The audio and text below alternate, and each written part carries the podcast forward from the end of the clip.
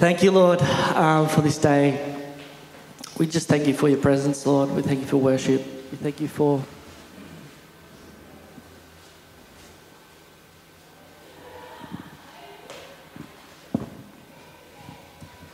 Yeah, we thank you for everything, Lord. We thank you for um, just the provision we have, even in this country, and the freedom we have. We, we pray for uh, those brothers and sisters that don't have that freedom.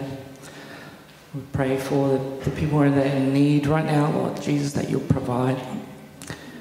God, people that need to just see you, Lord, I just pray for a provision and for you to move in their situations. so thank you, Lord. Thank you for this word. Amen. Um, cool. Um, I'm Chucky, if you haven't met me. Um, man, um, so yeah, last few weeks have been really awesome, and um, I've learned a lot. And um, listening back to Carbon and Di a few weeks, she's back in form.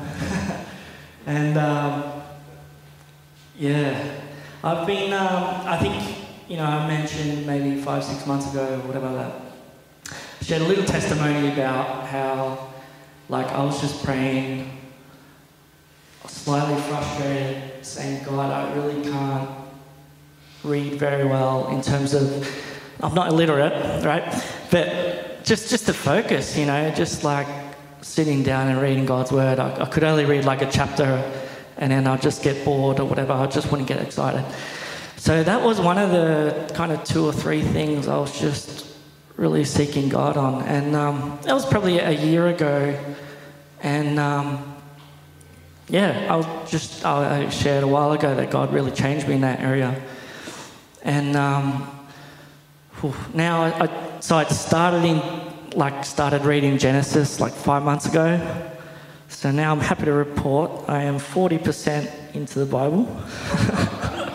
I looked at, I googled it. So I'm at I'm at um, uh, end of Kings, Second Kings. Whew.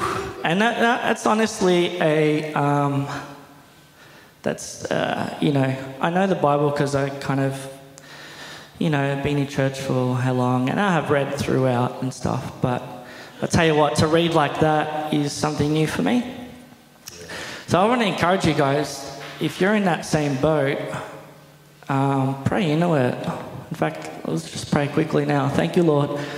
Jesus, for people that just need some encouragement and just, uh, you know, struggle to seek you, Lord God, may, may they just find that, yeah, that place, Lord, that place of rest, that place of of you and us, Lord God. Amen.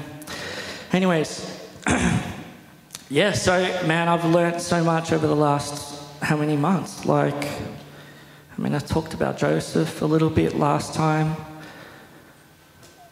Just fascinated about like parts that you read and you go, oh my gosh.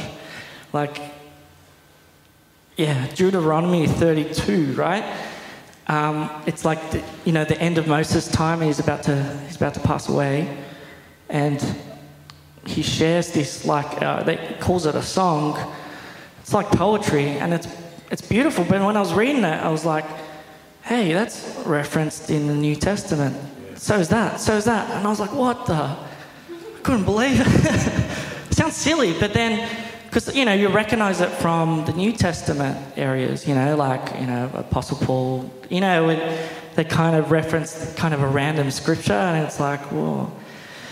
And then at the end of Deuteronomy 32, we won't read it, but at the end, it's it says um, Moses says, hold on to these words, you know, like keep it in your hearts, just meditate on it day and night. And I'm like, oh my gosh that's what the New Testament writers did. That's, they had the Old Testament, you know, and treasured that. They treasured those words. And no wonder they reference the Old Testament and, you know, that, that bit of literature so much. A, uh, so I Googled it, it was like one of the top five, whatever. I Google everything. Okay. now you got a ChatGPT. All right. So, man, I was like amazed. And then, uh, you know, I kept reading through. Uh, I got really fascinated with the story of the book of Ruth. It's four chapters. If you've got nothing to do tonight, I just read four chapters of Ruth. That is a person that you want to be. It's so good.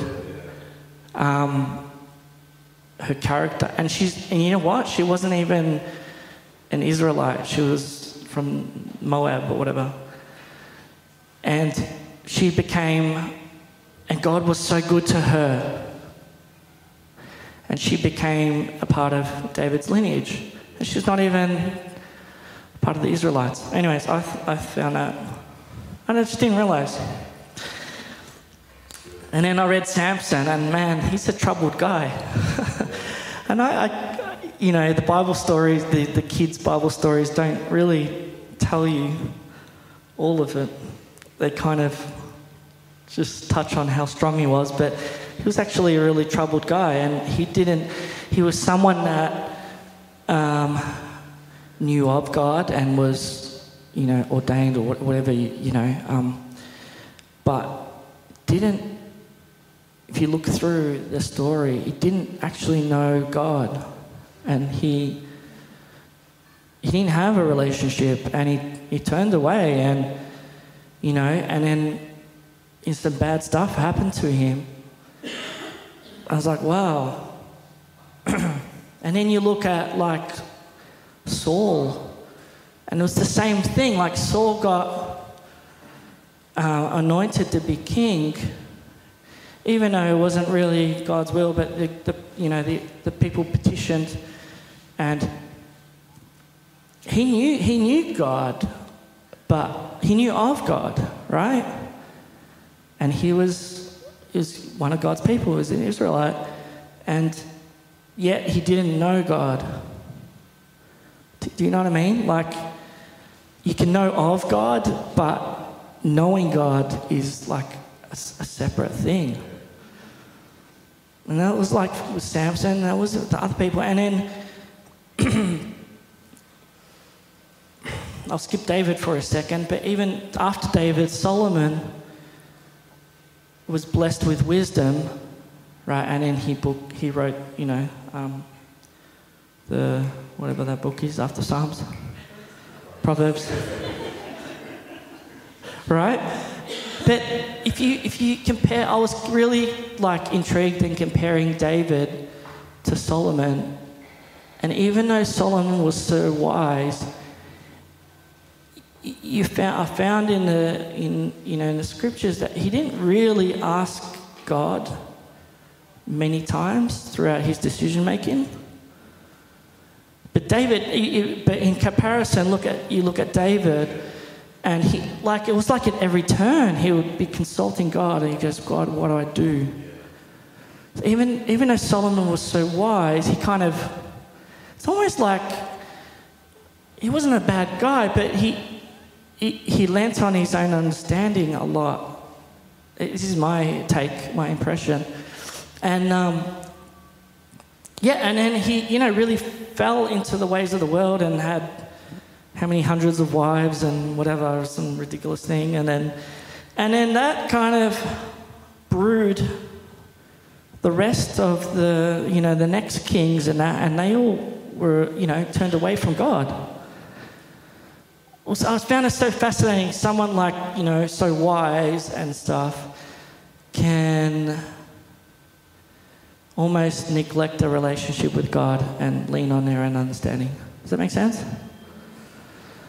wow, like, you know, the smartest man in the world or whatever can just lean on their own understanding. And, and I bring it up because that's so what we can do. That is so related to today. That is, I know how old it is and whatever, and I know it's Old Testament, but that is so relational to all of us. It was a gentle reminder to me that we've got to um, we've got to be asking God. You know?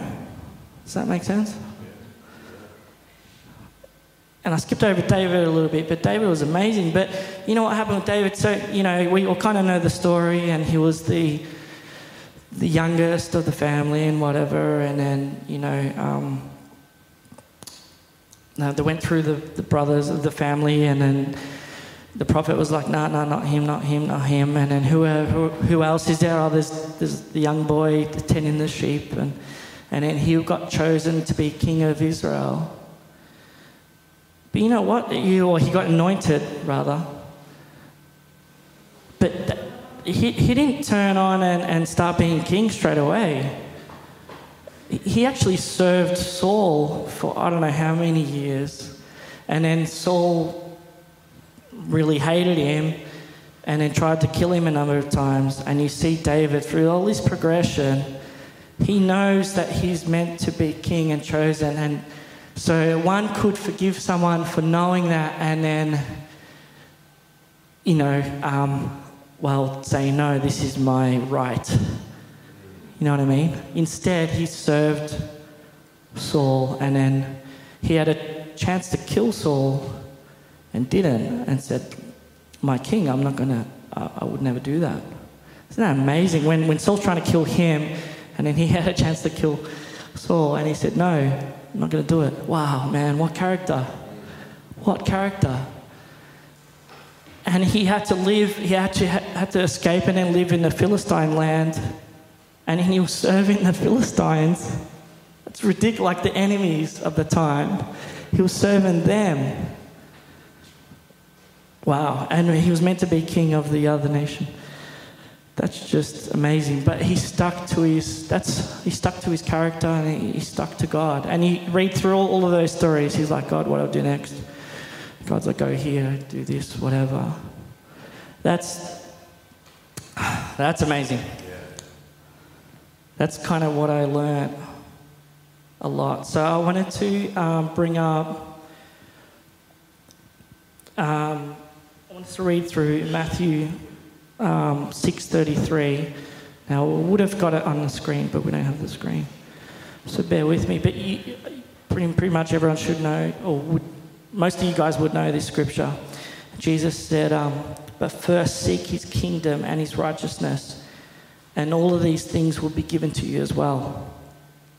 And um, I think Di mentioned it a few weeks ago, and then I was thinking about it a few weeks earlier and stuff. And what, uh, what um, appealed to me, or what kind of took me, um, was the as well part. I never kind of realized the as well. So all of these things will be given to you as well. So, so what is the as well? If you read kind of just the context just before of it, before it, if you remember Jesus was talking about don't worry, don't worry about your clothes, don't worry about your what food you're going to eat. You know, he's basically talking about not not worrying, not worrying about life and being anxious. If anything, the only thing we should be anxious for is God. And um, so that's the as well. So what, what is the not as well? The, the, you know, the main emphasis, not the as well bit, if that makes sense. Um, that's his kingdom. That's, that's him in us. So you seek you seek him and then and in you know the next chapter just, just right quickly after it he talks about the ask and seek and you shall find right? So i think it's kind of even though it's the next chapter it's all kind of related. It's um seek you know seeking his kingdom and you, you will find it. And um It's like uh, I talked about the, the, David and the Ark uh, a while ago, and I find that story fascinating. Um, when he became, king, the first thing he instructed, instructed, and you know, the first, the opening speech, if you will, the, the first thing he was going to do is go get the ark back because the ark was stored somewhere and kind of ditched. The ark of the covenant. And then, but yet, yet he writes in, uh, I think it was Psalm, I don't have it written down, like 139, I think. It's that psalm where he says, you know, in the depths you were there, in the heights you were there. That, that psalm, if you remember it. So David wrote that psalm as well. It's so interesting that David knew God was all around, but David also sought to get the ark, the ark of the covenant. It's like, for me, that how I interpret that or how I see that is that God is all around us. God created everything. God is, is here, but seeking God is, is another thing. It's that desire of seeking His righteousness, seeking His kingdom. Does that make sense? Uh, I don't know. I've just been thinking about that a lot. Um, you know what's awesome? Uh, the other thing I read was um, I wrote it down John 117. Um, it's kind of the intro to John, obviously, the first chapter. And it says, you know, for the law was given through Moses. Grace and truth came to Jesus Christ, came through Jesus Christ, sorry. We know the truth came through Jesus Christ, right? But we don't kind of, we don't ponder about the grace bit. Isn't that amazing? Imagine if just the truth would just been, you know, that's the truth kind of thing. But the grace supplemented or, or complemented the truth just as much. Like Jesus was gracious, the gospel is gracious, it's compassionate.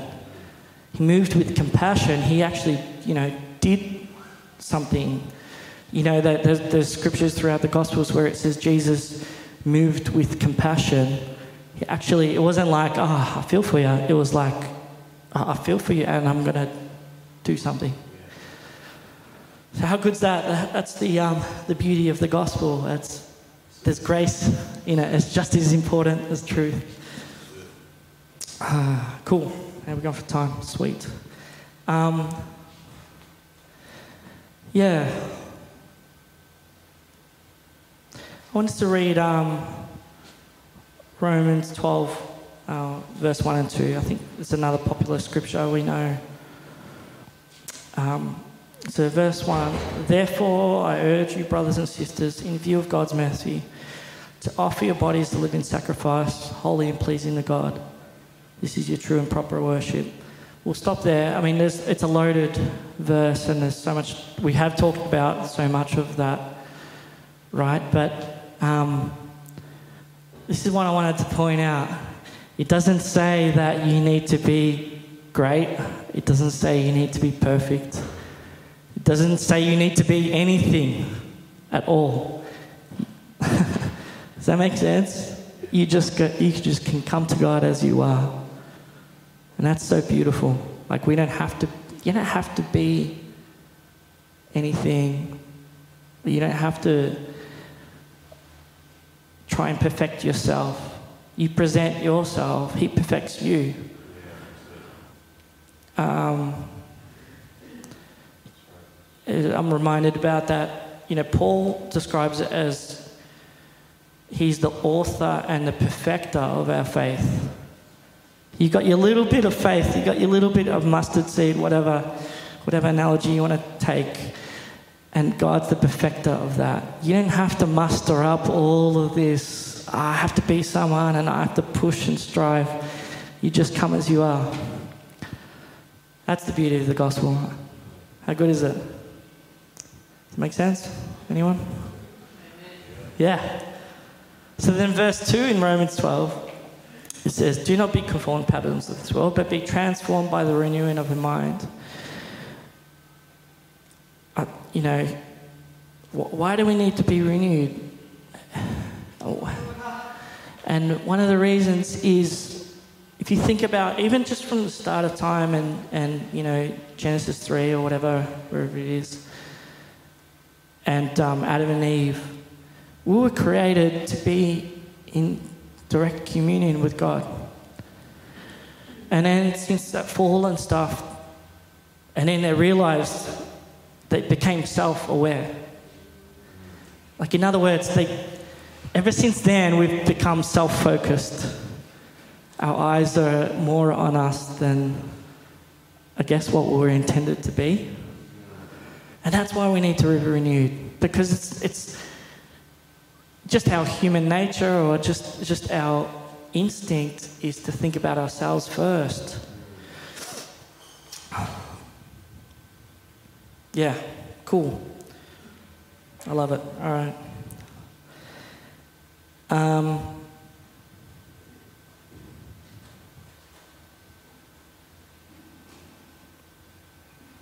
the other thing I wanted to touch on is that, you know, again, I'll, I'll mention David, but and then and Jesus as well. But you know, in, in the Gospels, so many times Jesus, you know, the, the Gospel actually mentions that he retreated to pray or retreated to, to be with God or actually that's Jesus doing it. David did it too. You, you, um, you see it in the Psalms. I mean, someone to write, you know, half of or whatever the, the amount of Psalms. Like, obviously, there's a dwelling place that he would have gone to to spend time with the Lord. And um, the same with Jesus, and, it, and it, it's, it's no coincidence that, that the Gospels pointed out so much. And uh, I guess this is my kind of question or thought or encouragement to you guys that I think we need a, a like a dwelling place. Like, sorry, don't get my words wrong. So God dwells in us, obviously, but we get so busy doing stuff. And then perhaps we do pray, but we're like shabba dubbing about something else. And uh, my, my thought is, you know, I mean, the, the Old Testament and, and, how it's structured, and you could, I guess you could apply it, but the whole idea of the Sabbath and rest.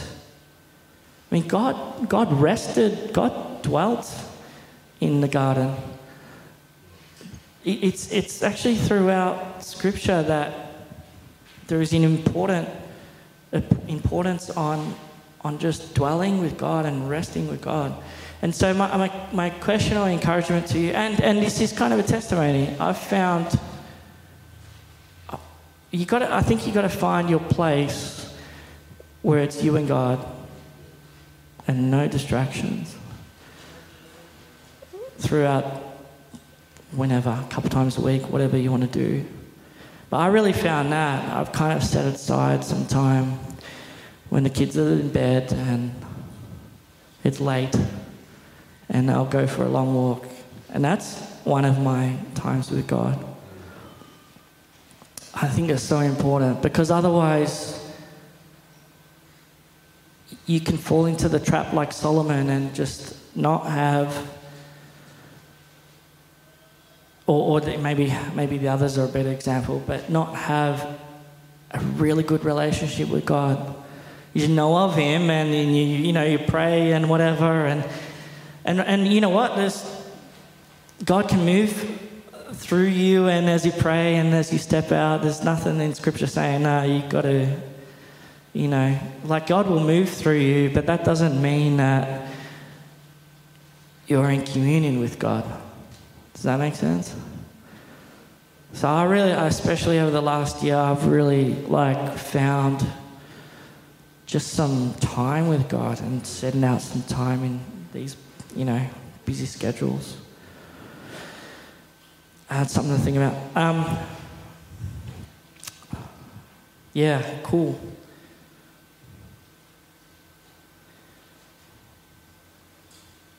I was, um, it's a little bit random, but, you know, reading through, and I'm kind of, I said I'm up to Kings, and, you know, he talks about um, Elijah and Elisha, and, and um, I went, you know, I went, I'll skip most of the story, but um, it's that time where, if you know the story, that there's no prophets in the land. There's only Elijah, and there was 450 prophets of the other God, and they did a test who, who would burn down, burn the, the sacrifice or whatever, and the Baal prophets are going nuts for hours and nothing's happening and whatever, and then Elijah makes it rain, and then um, and then you know that that that evil king is you know um, trying to find him to kill him.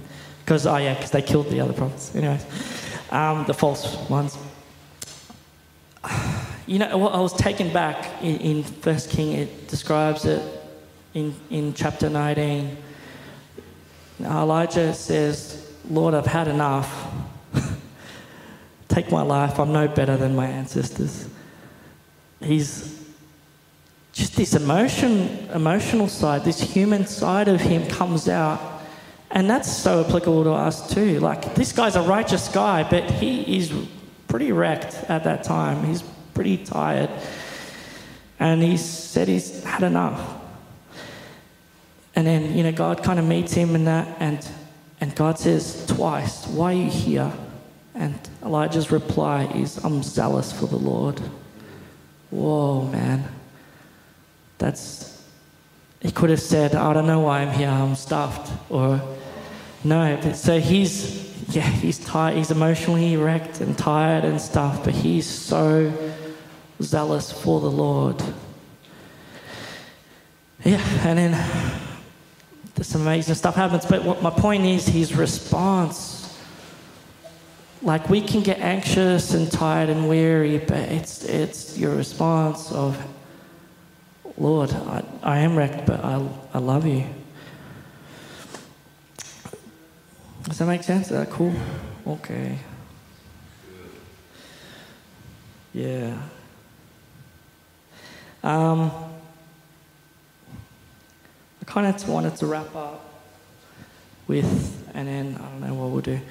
Um, this is the other thing that's taken me back. Um, in Matthew 16, 19, you mentioned the, the verse earlier just before about the Peter on the rock and whatever. So the verse after that is I'll, I'll give you the keys of the kingdom of heaven. Whatever you will be bound, whatever you bind on earth will be bound in heaven. Whatever you loose on earth will be loosened in heaven. I've been thinking about that for a while, and then, but when I first thought about it, I was like, all right, the binding thing, I get that, you know, praying against this and whatever, and all good stuff. But what's the loosening? And I guess one of my thoughts is, it's, brother, I forgive you, or forgive me. That's the loosening that's the, oh God, forgive me. Oh God, uh, you know. Does that make sense? And then what's intriguing is that what you loosen on earth will be loosened in heaven. So I was really reminded about, you know, Acts 7, uh, Acts 7 and Stephen, and, you know, if you know that story. And he gets stoned to death, which is a cruel way to go. But you know what he does right at the end before it all happens? He forgives them all and says, You don't know what you're doing. I forgive you.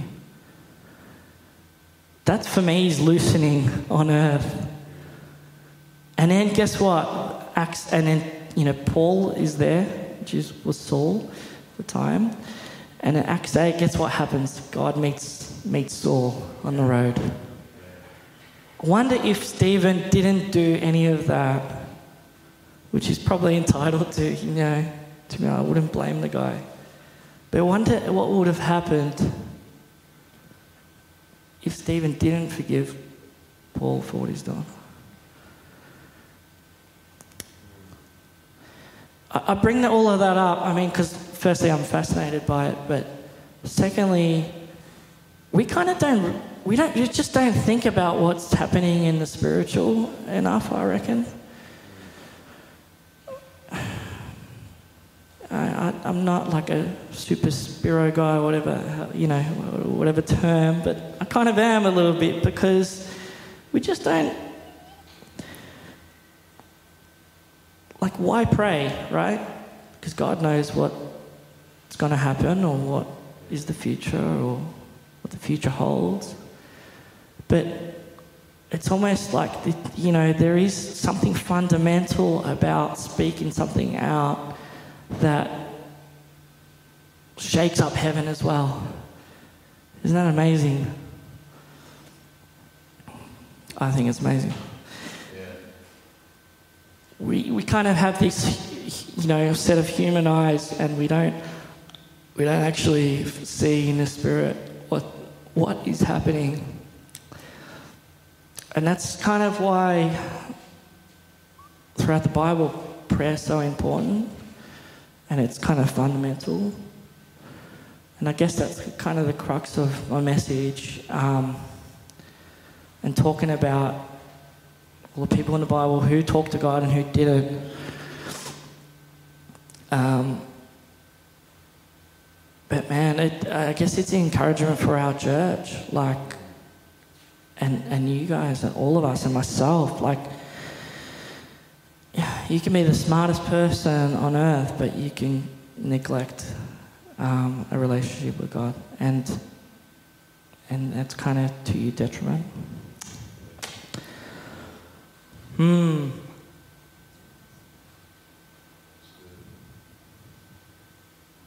Yeah, so I think we'll, I think we'll, I'll pray and then I'm going to hand it over to Carvin and, and um,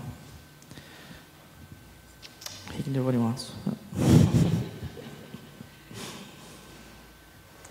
cool. Thank you, Jesus.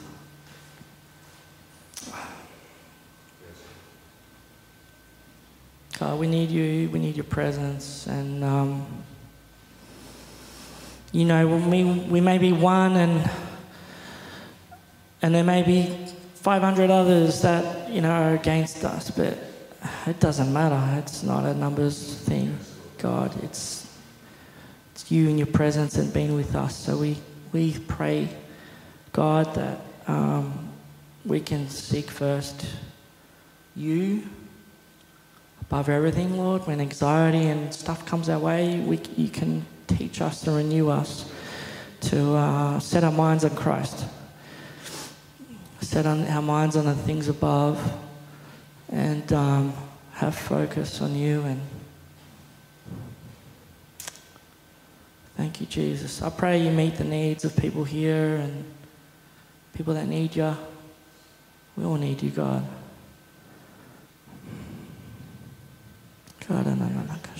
Thank you, God. Thank you, Jesus. Hmm. Thank you, Lord.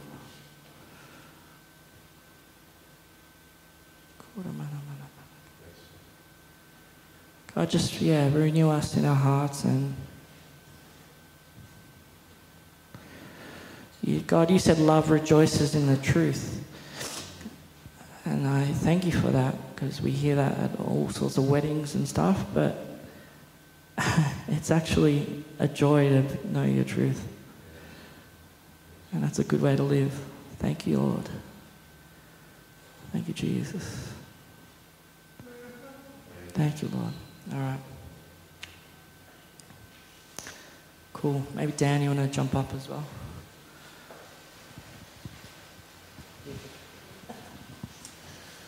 Awesome. let's just, yeah, let's just, um, let's just really think about that as we end in worship. Um, yeah. Just that part of Elijah being at the end of his wit, if you will, end of himself, basically. And um, yeah, just the emotion that pours out of him. What's funny is he, he just did the greatest miracle that was fire from heaven. So the experience that Elijah had in real time was like, wow. And a lot of times we base God, we base relationship with God on our experience, but it's not the experience and the events that get that get you through. You know, it's not that that experience didn't get Elijah through. As a matter of fact, it was pretty much right after that he was like, just take me. Like Chucky was just saying, just I'm done.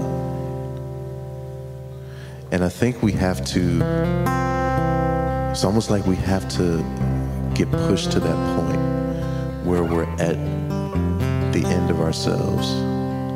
Because for God to ask, What do you want?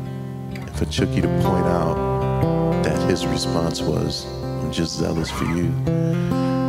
It's like we got to get to the end of ourselves and and that has to be our response. Like it, it can't be the next event. It can't be what makes you know, an experience that's like gets us all bubbly emotionally and gets us all worked up because life is not meant to be lived by experience from week to week or day to day. It's actually be, it's actually meant when we go through the pain and go through the hard stuff, where's our zeal at? What are we actually going after? Because it's through that point that Elijah got pushed to the brink that he came to the realization I'm going after you, God. I'm not going after the fire. He didn't say, Give me another fire experience. It was like, No, I want you. He was zealous for God. He wasn't zealous for an event. He was he was zealous for God. And we see that because even in the New Testament it talks about the earnesty of Elijah was through prayer. He, as a natural man, experienced the passions that we all experience, and we see it of what Chucky pointed out in, in the Old Testament. Yes, he was highly emotional. He was ready to call it up, you know, call it in, and just like, I can't do this anymore. Sure all of us have gotten to that point where it's like, what's what's tomorrow going to look like? Because today it was just the worst. I can't do this anymore. Family trouble, issues at work, school, just life troubles. But it's being pushed to that point where you hear God even asking, What do you want? Our response has to be, I, I want more of you. I'm zealous for you. It's a really powerful message, man. And, and, and it's really it's really coming from your heart and what you've been actually in relationship with him.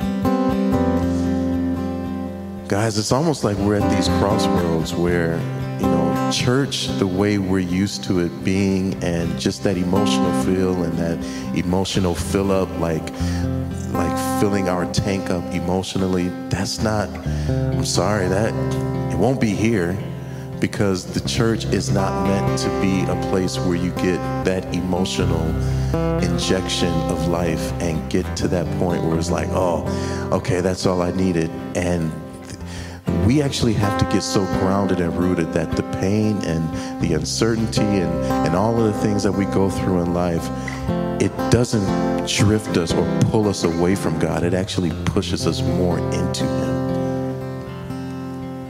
And we have to not allow the enemy to push us to and fro, but take the faith that God has given us and let Him perfect it because He is the author and the perfecter of it. We don't have to be any more than who we are. We just have to surrender and let God make us, let God build us, let God pour His heart into us so we know what it looks like to walk with grace and truth. That's what the church is. That's who we are.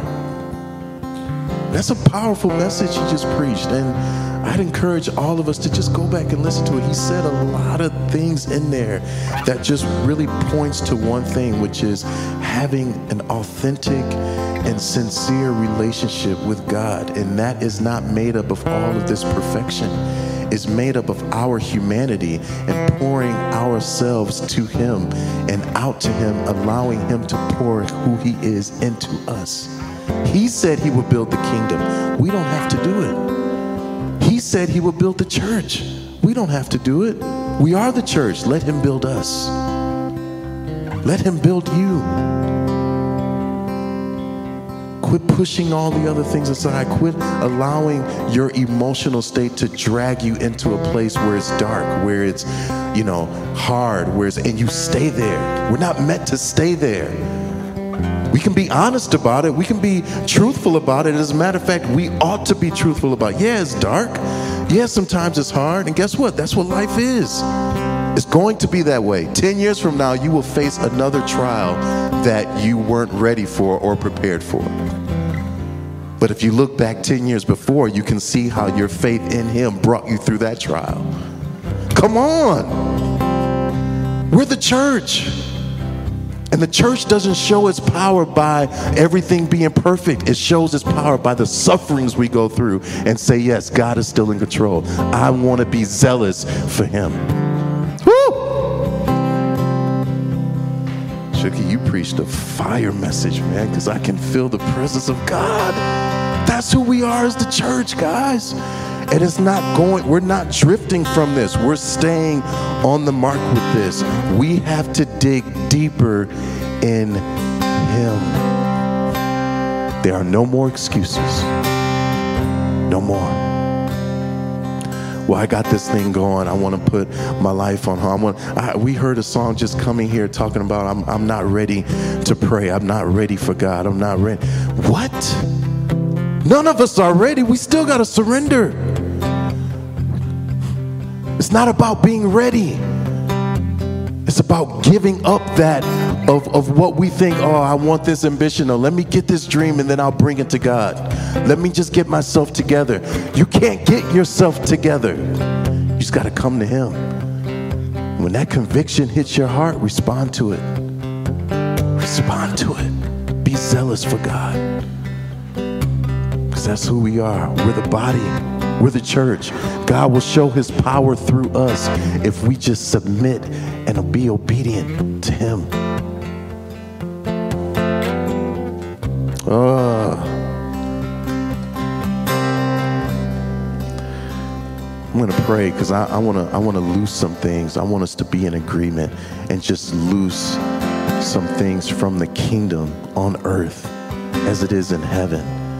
I just want to loose the zeal of God that we will have such an incredible desire for Him that when we think about worship, when we think about the presence of God, we see it as such a privilege to be in His presence. Even when hell is breaking loose in our own lives, it's such a privilege to just be in His presence. It's such a privilege to just pray and seek Him like Him, like God, our Father. It's such a privilege to see what Jesus went through and the suffering He went through to the point where He was unrecognizable so He can get on the cross and say it is finished, just to bring us back in the place of reconciliation with our Father so that the gates of hell could not prevail against His church. How much of a privilege is that? To be the body. Oh, yes, Lord. Father, I pray right now that you loose the zeal that those old patriarchs had, Lord. You loose the zeal that Abraham carried. You loose the zeal that Elijah carried. You loose the zeal that David carried. You loose the zeal that Jesus carried for his people, for us, to bring us back to you, Father. Loose that same zeal and put it in our hearts, Lord. That we will prioritize your spirit above all things, Lord. That we're not worried about how society thinks of us. That we're not worried about the latest trend or the latest fashion statement. We're not worried about what people say about us. We're not worried about how people call us super deep or super spiritual or super religious. We want to be the church We want to be the people that carry your power. We want to be the people that are willing to go through the suffering just as Paul was, Lord, because we know it is for the sake of you getting all the glory. For the flesh will not glory in your presence. But it is your spirit that will have our glory. We will see the healings. We will see the miracles. We will see even people raised from the dead. Not because it is some thing that just happens to blow up, Lord, but because it is your spirit, it is your church, and it is us being our natural state in the supernatural, Father. We want to carry your zeal for your people so that the world will know you have been sent.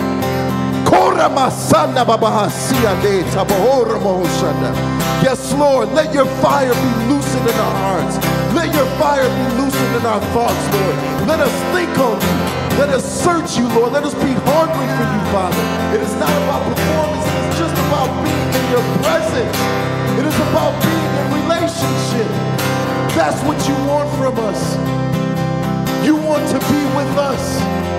And we want to be with you, Lord. So the same heart you have for us, Jesus, we pray, Lord, that you will loosen it now here in us, in your body.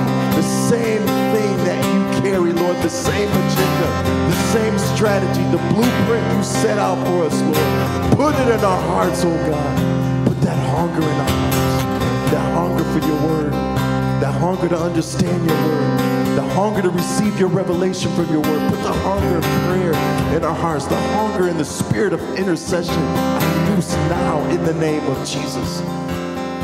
Loose it upon your people, Lord. That we will mature in you and we will not let the things of life control and shift and make and lead us down a path that is not you, Lord. But that we will look at those things in life and say, I can confront this because the gates of hell will not prevail against us.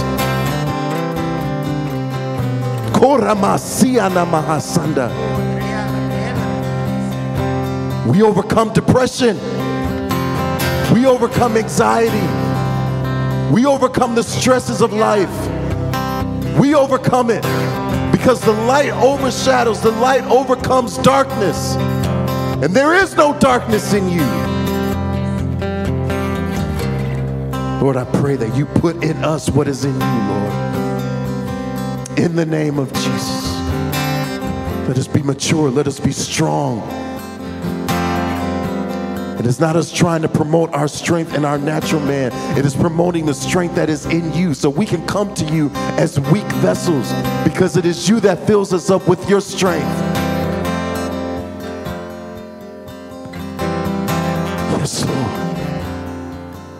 Have your way in us, Lord.